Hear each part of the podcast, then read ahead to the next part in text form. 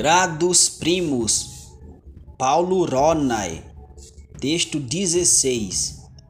De salute et morbo.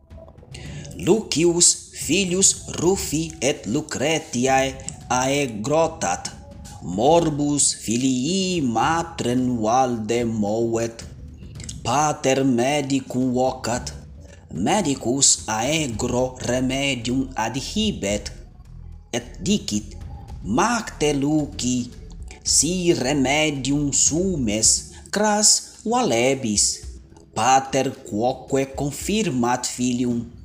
Nihil es, mi fili, ait Rufus, dolor animi grauior es quam corporis dolor.